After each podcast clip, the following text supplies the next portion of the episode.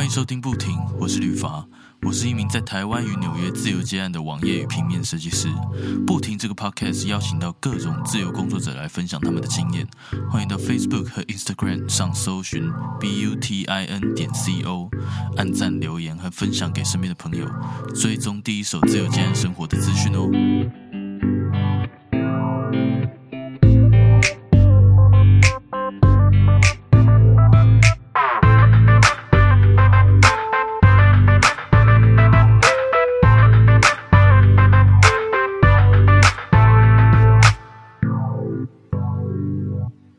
E Means，可以麻烦你跟大家自我介绍一下吗？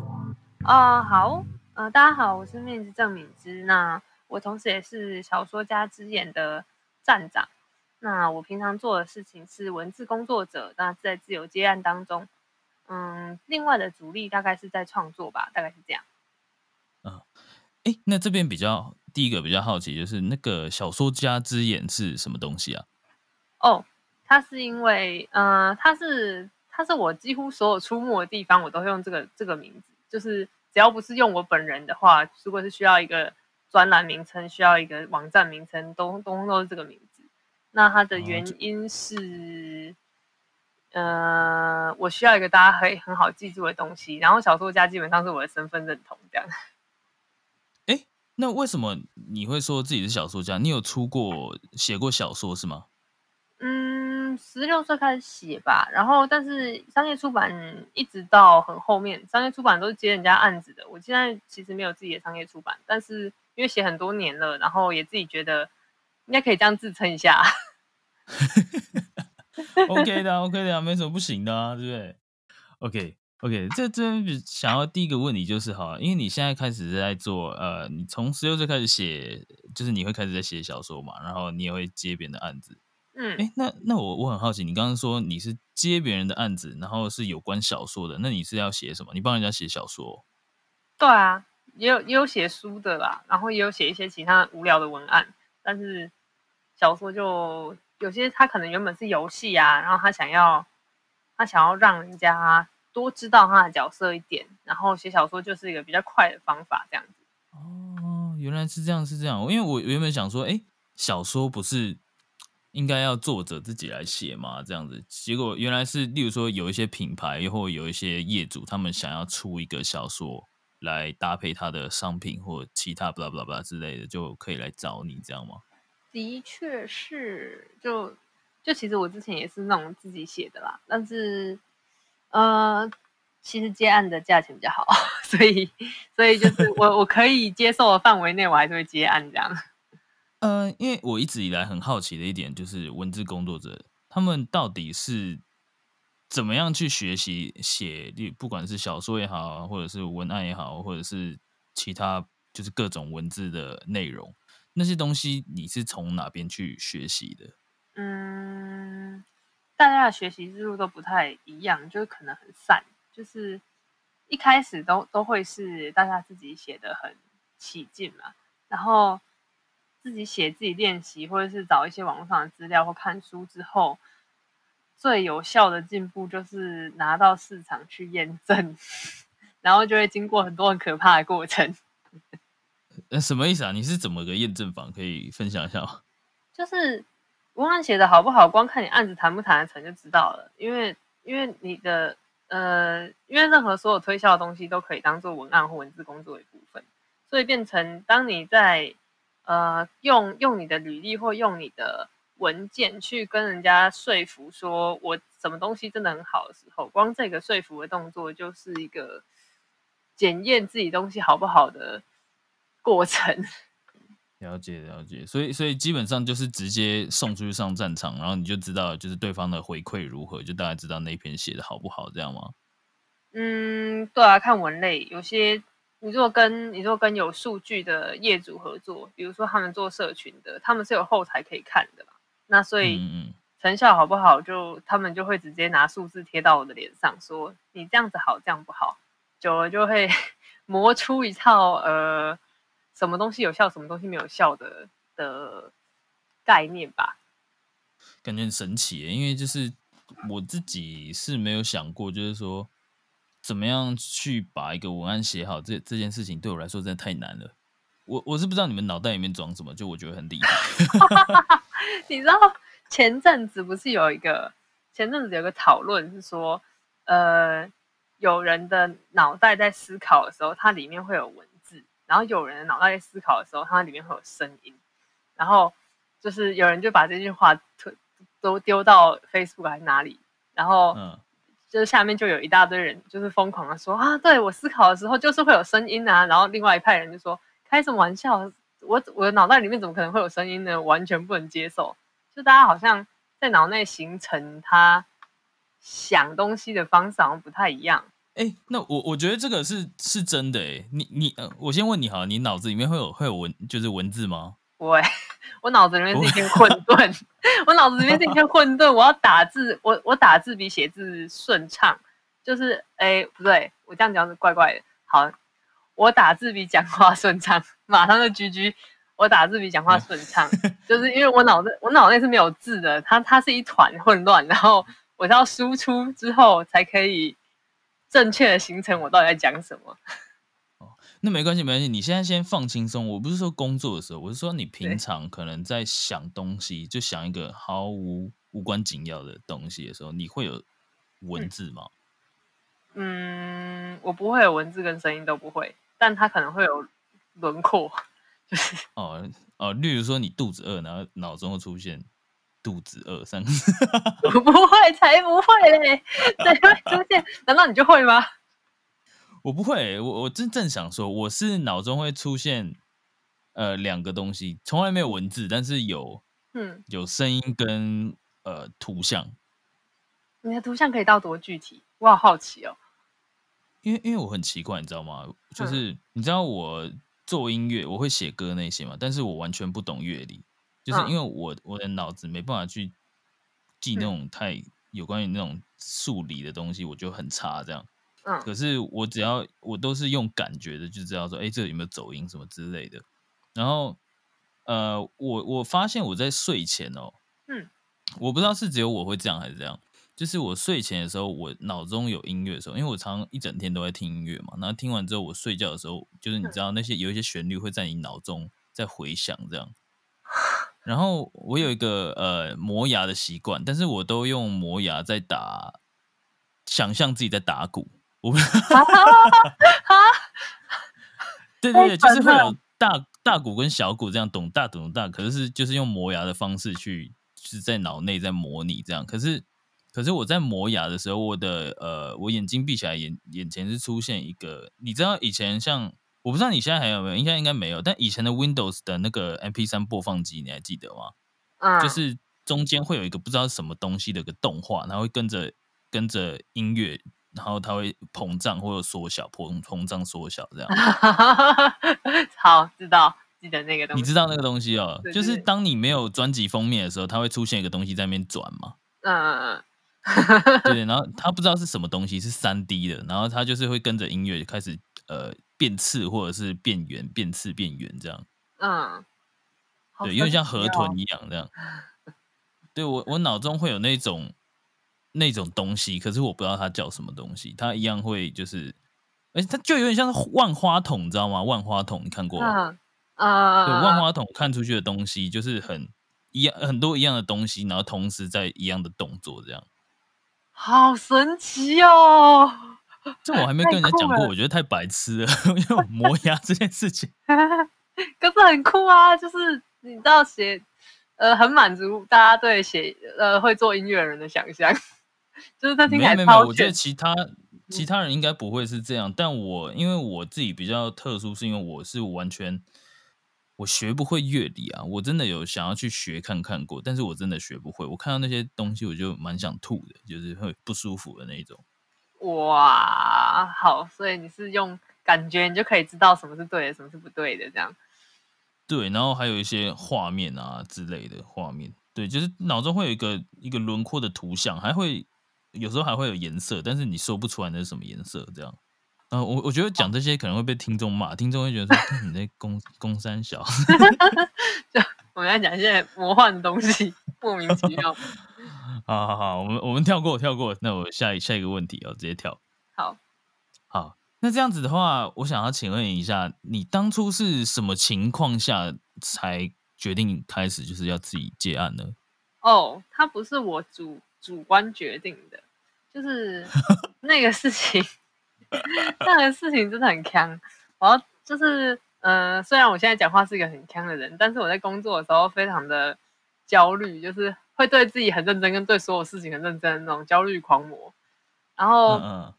那个时候我人在外商当业务助理，就是我的业助，我的业务是德国人，所以我全部只能用英文讲话，跟用英文做一切事情这样。然后我英文也没有很好，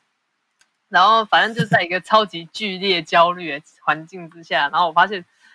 我的忧郁症出现了。然后，嗯，他他嗯，我中间省略了一些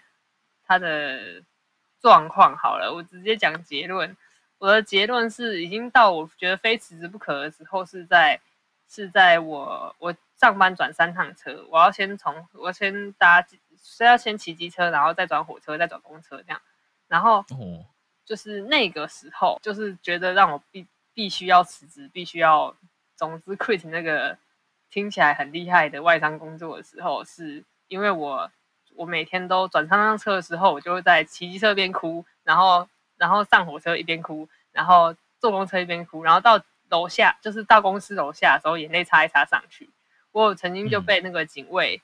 警卫北北就。很认真跟我说：“妹妹啊，我跟你说，你这样子哈，那个你安眠药不要乱吃啊，这样吃下去会很危险之类的。”他就一副以为我要死掉，我要自杀之类的。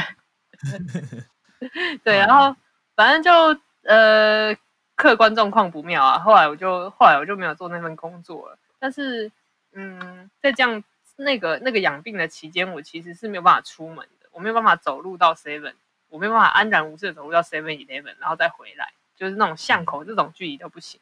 就变成我需要，哎，那个时候我好像二十四岁吧，就变成我需要，在我往后人生想办法找到一个谋生的路，因为我不可能一直，因为我不知道那时候我那时候不知道我会不会好，所以我一直都我那时候非常的焦虑我的生计问题，所以就就想说，那不然至少我接案还可以接吧，发现可以发现自己还可以写东西，继续接案这样。嗯嗯，那那你那时候是嗯怎么样？你那时候就开始接了，是也算是也不算是呃，应该说你就从当下的状况去找到一个方法，去让自己自给自足，是这样讲吗？自给自足，算是吧。因为在那个之前，在那之前，我一直不觉得我可以拿写字当工作。就是大家，我之前还也念文学系啊，然后所以大家的玩就是出来的玩笑话，就是说。就是念文学就饿死啊，就是没有办法做，你要写东西就饿死这样。然后可是，可是那时候是，既然我手上还可以做这件事，那就想办法做。然后，所以我其实就是一开始那一阵子，我我吃了很多自己的存款，然后也靠家里养了一段时间。就是存款吃完之后，有一段时间是靠家里养的这样。嗯嗯嗯嗯。那你觉得你喜欢这件事情吗？蛮喜欢的呀，他他是我很重要的一部分。当然，跟业务比的话是蛮喜欢的 哈。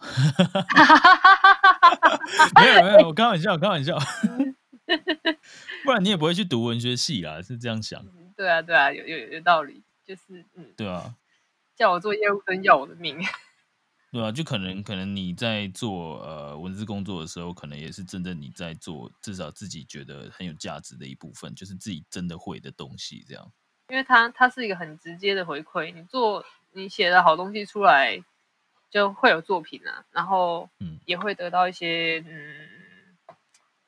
就是感想或者是一些修正建议之类的。嗯嗯，我能理解。可是你脑中没有文字哎，这样很辛苦哎。可是我可以从我脑中那一片混沌里面，就是它是没有图像跟声音跟什么的，然后可是它可以，可是我打字的时候它可以出现正确的字跟正确的句子哦，我懂。然后我觉得那样就可以，那就是会从混沌之中喷字出来。嗯，这样说也是蛮有道理的。你就看到一团糟，然后突然就第一个字就喷出来，听起来我被说服了。我觉得可能是这样吧。啊，好，那我那那那你当初啊，刚开始接了之后，因为听你讲，就是呃，可能有动到存款，然后可能家里有帮助这样。那你后来是怎么样去度过这个难关？就是怎么样去宣传自己，去慢慢的越来越多的客户呢？嗯，我那时候就一开始不会接的时候是买一零四会员外包网的会员，然后一开始使用外包网里面的那个呃投递履历那种，或是我要应征那种按按键功能。按键功能之后，发现开训率不好，所以我就开始开始查教学，然后就开始学到啊，那我应该要寄，直接把东西，我的履历或是我的作品集寄到人家 e email，这样子人资之类的会看，然后就就寄。那寄来之后也是，嗯，花式的没有回复，因为外包网的案子不一定是新的案子，然后就也是尝试了一些 FB 社团或者是。其他的，嗯，其他的管道，就可能是 PTT 的售后版等等的，就能能接触到人的地方，大概都会每天花大部分的时间。那一开始是每天花大部分的时间在在丢履历，在克制克制我的该拿什么作品集给人家看，就是一直筛选的过程。这这是一个很奇怪的过程。就是，嗯，我我我这样子丢履历，然后，嗯，成效不怎么好。就即便我一天寄十封、二十封信，回来的信不多。那回来后，如果我寄十封、二十封的话，可能会有一封，可能会一封都没有回来这样。然后这也很正常。那这样子寄之后，就后来就，嗯，开始调整调整那个内容吧，然后跟。跟后来就是开始使用 Facebook 敲业主之类的，就是那种人家在社团里面征人，然后他可以接受人家去私讯之类的，就就也是一样厚着脸皮去自我推荐。那久了之后，久了之后回回就是可能抓到了方法或什么之类的，久了之后我就没有这样一天二十封这样疯狂的发了，就是慢慢有比较，慢慢有比较好。一开始是一开始是这样子陌生的。那后那中间有一阵子是我很很频繁的跑聚会，就很频繁的去那种同学生日，没有 没有，就是那种演讲，就是那种演讲，就可能是职业主题的演讲，或者是呃什么文字工作主题的演讲，然后就在就是就在那种场合的时候就开始可能是闲聊，或者是试着跟人家换名片。然后，哦，或者是有一些比较轻松的啦，就是什么什么，嗯，游戏开发者聚会这种比较比较轻松的聚会，或者是展览。那反正后来就渐渐渐的，呃，开始用直接线下接触的方式，看是面谈或者怎么样。然后总之先谈过，先聊过之后，才才会交换联络方式。那交换之后，通常，嗯。就会我需要等很多的时间发酵，就可能定期接触，但是但他真正我认识他到他真正给我案子，可能会隔半年、一年都有这样。嗯，我觉得我也差不多，我大概也是这样想。就是你每次是认识的发给你的时候，你会发现说，哎，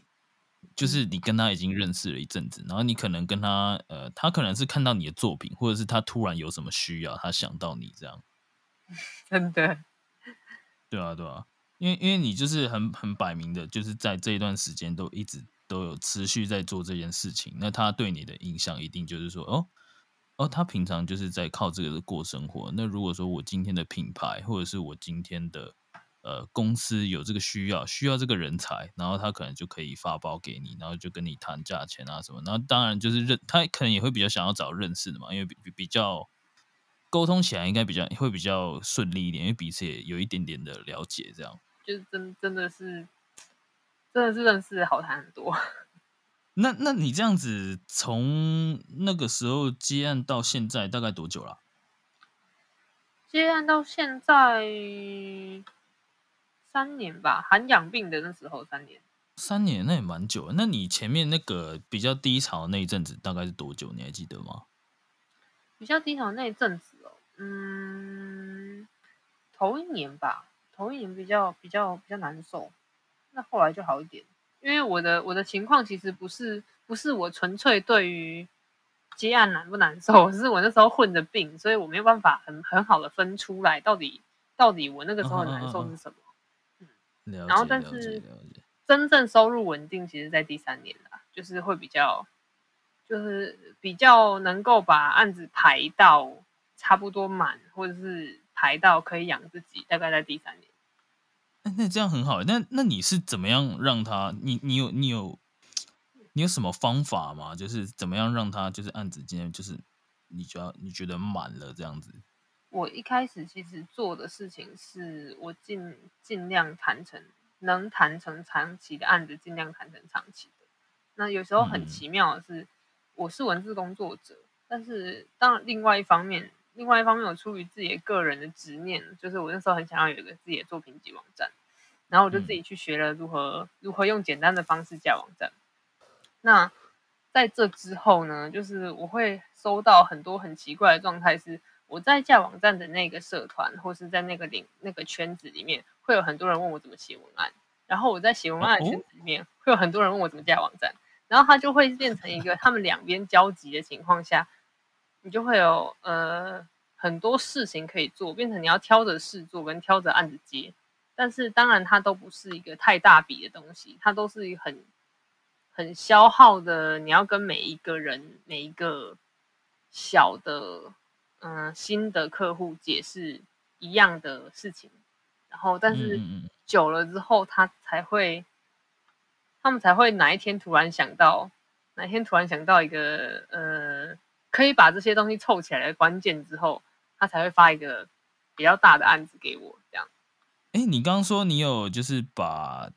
比较多案子，就是尽量把它谈成比较长期的嘛？这样子，你可能就是每个月啊，或者是就是对，就是比较固定会有就是一笔收入。那你你有什么诀窍吗？就是把它谈成长期的？因为像我们就是在接案的时候，其实大家其实都蛮希望可以。谈到长期合约，就例如说，你知道这家公司或这个品牌，它有什么长就是定期供应的需求，但是它只有这次可能只有找你做一个一次性的，嗯，对，然后你可能就要从旁边去跟他谈，就例如说，好像像这样好了，假设说有一个运动品牌，它今天出了一个呃新的商品，对，那他可能就是要需要你帮他写一点文案，那那个文案可能就是有关于。呃，这个产品的介绍，然后可能还要达到一些一点什么推销的那种，呃呃呃呃，推销的那种效效果。嗯，然后他找你写的时候，那你就知道说，哎，他其实还是有可能，他有 Instagram 啊，或者是 Facebook 啊，或者是他有定期在哪里哪里有在经营什么东西，然后。你就知道他就是还是陆陆续续会有那种文案的需求，那你你会怎么样做去跟他谈，就是长期的？因为他找你做的是一次性的这样。嗯，我应该会抓在嗯问需求的时候，会先先问完他这次需要什么，然后问问完这次东西开始做，那做到一半的时候，可能会跟他试着聊聊看他最近他这个东西想要达到的目标是什么，然后。想要嗯触及的客人是怎么样，然后再试着用行销的状态去跟他聊吧。因为每个老板不太就是有有可能窗口跟老板跟老板比较好讲，那跟窗口讲这个就比较比较难。但是嗯，大概我会大概的切入点还是从行销开始说啦。然后可是我会避一件事情是。我不会跟他谈转换成效，因为文案没有办法包这个，就是没有人可以承诺你只要用了这个文案就就一定会大红大紫。那可是，嗯嗯，有时候他们其实出来创业的老板们也可以理解，胜率本来就没有说这么本来本来就没有说那么高的，那他们其实也可以理解说，你尽量把每个事情。在你有限的资源内做好的话，那是是可以让他的事业越来越蓬勃、越来越扩张。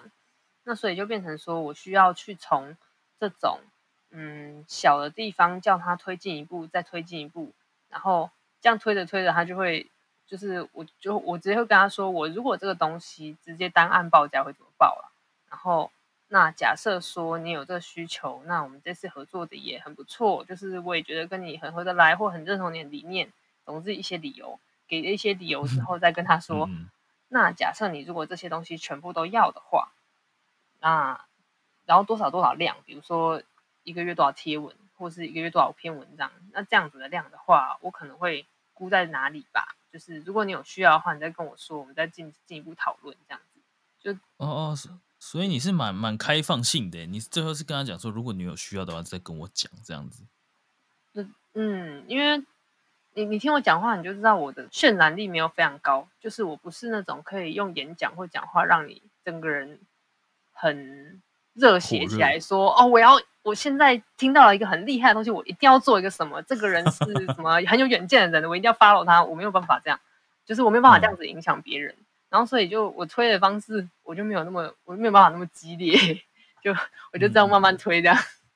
可是我反而觉得这样子听起来是舒服的，就是我会我真的会仔细想一想，因为你知道有一些业主，有有一些人呢、也不止业主，像我自己啊，我嗯。自己也会是那一种别人很因为就是防备心很重，你知道吗？天蝎嗯。座，还突然扯到心 Q 自己，嗯，就是就是那种防备心很重，然后就是随时可能会觉得别人要害我这样。谨慎谨慎，这种人容易成功。没不一定不一定，这只嗯有时候太过谨慎，反而就是不敢迈出那一步，你知道吗？哦，对，这是我自己也在反省的东西。就是好，我拉回来，就是有时候别人会呃想要告诉我什么东西，或者想要推销我什么东西的时候，如果让我知道说他的目的的时候，其实我防备心是超级高，但是我还是会去听，就是觉得说啊礼貌性的去听。嗯但是如果说以这样的状态来说的话，如果说他讲完的是舒服的话，就是像你这样子讲话的话，嗯就是给我一个选择的余地，我就会觉得说，嗯，那我真的会去想一下。但是需不需要当然是另另当别论嘛，就是我自己嗯最后会做决定。但是如果说你今天是那一种，哎，我讲的噼啪像那种卖减肥产品的那一种，一直在那边讲，我就不讲是哪一家，有好几家嘛，对不对？就是那种减肥产品，他会跟你讲说你成功啊，怎么怎么样？你有没有想过你父母啊？你什么时候买房子啊？你看那个谁蓝钻主任都已经在开跑车了、啊，然后我心里就会想，嗯你自己现在在那边骑一个摩托车，你在跟我讲什么东西？一针见血，马上戳爆他。对啊，然后就是卖那个就是呃抗痘产品啊，我心里就想，你现在脸上就长着痘痘，你在卖我抗痘产品。然后他说你把这个东西拿去卖，然后你就可以再找你的下线，然后你找你的下线之后怎样怎样，就讲一堆噼里啪啦。我就跟他讲说，我的志向就没有要做这种业务，而且而且我不是白痴，我用屁股想要知道这个东西一定花你很多时间。如果你没有花很多时间的话，也我觉得单靠这个东西是养不起自己的。然后他会说你兼职啊，兼职啊，对不对？然后我就心里想说，我兼职，我兼职也想要兼我有兴趣的东西嘛，对不对？对啊，就是正职就这么累，我兼职还兼一个我不是我不是很想要的，是怎样？对啊，就是你知道他在跟我讲这些的时候，因为他的攻呃侵略性太强了，那反而我就会有一种很想 push back 的一个一个冲动，就我知道我自己在干嘛，不用你来告诉我那种感觉。哦哦对，但是如果他今天是那种好声好气的那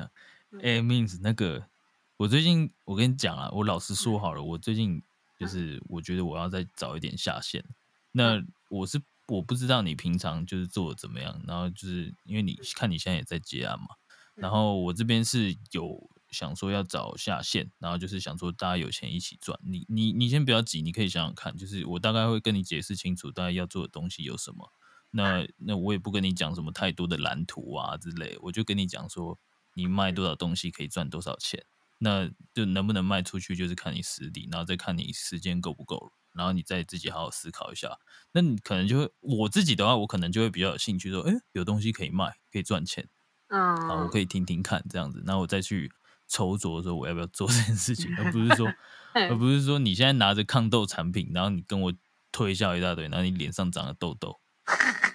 哦，有道理耶。莫名其妙就一一一阵暴气。真的很好笑，我天哪！我对啊，我所以所以我自己反而是比较吃你那一套的，就是你你讲话舒服的话，我会觉得说，哎，我会去想想看，就是如果我真的有这个需求，然后我预算够的话，因为我发现其实讲到最后，嗯，就是预算就是一个问题了啦。对啊，预算还是很重要。对他就是预算，他有时候想要，但是他就是预算不够，他也不会买，不然就是你你怎么讲都没有用，因为他就是没有钱嘛。对，所以我觉得到最后的问题还是你在跟对方谈的时候，你还是要就是试着去抓，就是说，哎，对方他如果你有感觉到对方是想要的话，但是他不要，他这次拒绝你，或者是呃委婉的说，哎，先让我想想看什么的时候，你可能就可以。我觉得我是我的话，我会想一下是不是他预算不够或什么，那然后就开始会跟他去讨论，然后聊一聊聊一聊。如果说你可以真的抓到对方说啊，我不好意思，我预算就是其实是我预算没那么高。有些人真的这样说出口的时候，你就可以再去考虑说可以调整自己的呃方案或者什么东西。但是如果你不知道对方是预算不够还是他不想要的时候，你就不知道该怎么办了。就是会卡住，就是在一个你不知道对方到底要什么的状态。对啊，就会就也有时候还会自我怀疑，知道吗？就会说，哎，是我东西不够好吗？就有时候会这样想。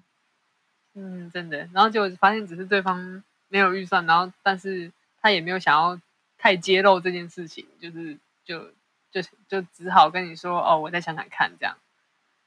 对啊，而且现在很多很多人其实都在开始尝试创业，然后其实都没有没有准备一笔钱啦。就是我觉得各个方面其实都蛮重要，不管是呃从实体的到形象之类的，然后跟内容，我觉得其实都还蛮重要，就是缺一不可啦。OK，你之前那个没有案子的时候啊，嗯，就先不谈你那个时候还在就是跟。病魔在困斗的那阵子哈，就第一年嘛。嗯，那你第二年应该就是稍微有好一点吧？就是比第跟第一年比的时候，有啦，有好一点啦。第二年就是好一点。嗯，就第一年有有时候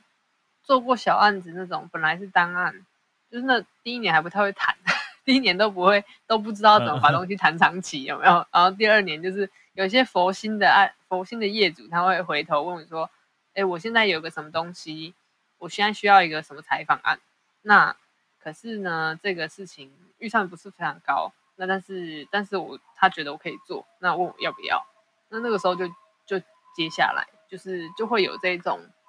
合作愉快之后的回头吧，就是他一样是单案的，他一样我一样没有谈长期，然后然后就是会有那种嗯之前做过的客人再回来。那所以就会好一点，就然后也客人介绍客人的也也会也会好一些这样子。嗯嗯，那那你那阵子就是如果说案子比较少的时候，你是怎么样去面对就是没有案子的空窗期啊？就是你在干嘛？哦，我在干嘛哦？我在我在那个我在疯狂的写写网字，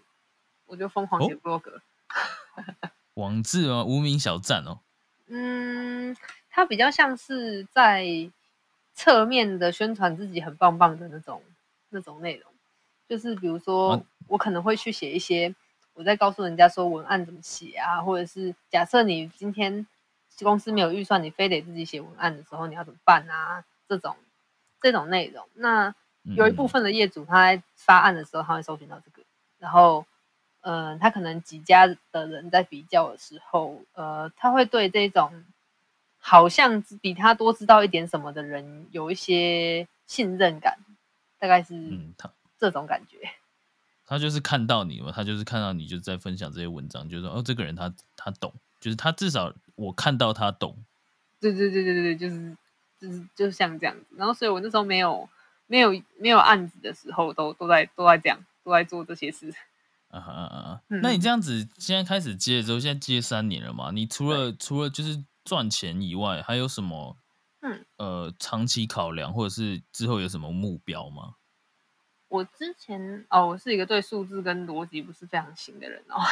那 我之前我之前在公司的工作基本上是事务性的工作，就是虽然说是业务助理，然后虽然说是处理一些进出口杂事这一种，但是，呃，它毕竟还是可以被自动化的，它太容易被自动化掉了，然后所以就变成我需要，我需要找一个我觉得没有那么容易出现危机的工作，就是我觉得在在年轻的时候换工作都还好，但我不想要在我五六十岁快要就是那个理论上的法定退休年龄之前失业，这样会死得很惨。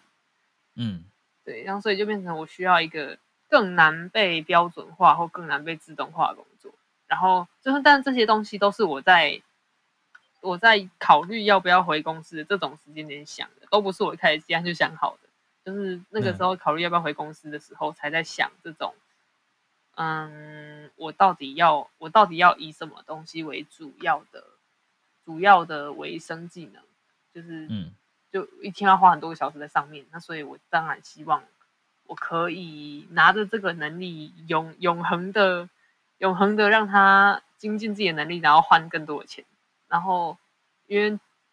如果进公司，其实很大的几率是卡在卡在那个行政职里面，因为我对行销企划其实没有那么没有没有那么大的兴趣，跟没有那么。完整的组织力，应该这样说。所以你是打算这样子一直，就是希望可以这样一直做你喜欢的文字工作，然后一直做到法定退休年龄，是吧？各种可能都可以尝试吧，因为就文字工作，然后这个东西有一点有一点任性吧，它有一点像是因为我之前写小说写了很久，然后当我摸出了一个门道是。怎么样一边写小说一边工作，或怎么样能得到你可以一边写小说的的这种案子的或者的工作的时候，我就会我会试图的分享跟试图的希望可以传达出去。那在这个过程中，其实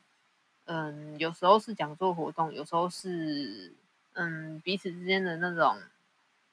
顾问服务嘛，该该这样说嘛，就是它其实中间也是可以有一些收入的。那那这个东西显然就比较是我的兴趣。那我的当我喜欢的东西跟我的工作可以尽量的在同一个方向的时候，我其实是很乐意继续做的。嗯嗯嗯嗯，好，那就祝福你顺利了。今天就差不多先这样啦。嗯，好哦。啊，感谢。哎，你怎么称呼？是敏之还是我直接叫你 Mins 吗？对，我是敏之，没错。好，那今天感谢敏之啊，希望大家都有学到很多东西。哦耶，谢谢你。最后，别忘记到 Facebook 和 Instagram 上搜寻 B U T I N 点 C O，按赞、留言及分享。也别忘记到 Medium Matters 方格子阅读文章，所有相关资讯在网址列输入 B U T I N 点 C O 就能找到不停的官方网站。如果你有任何视觉设计上的需求，也欢迎搜寻旅法来联系我。我们下周日晚上十一点见，拜。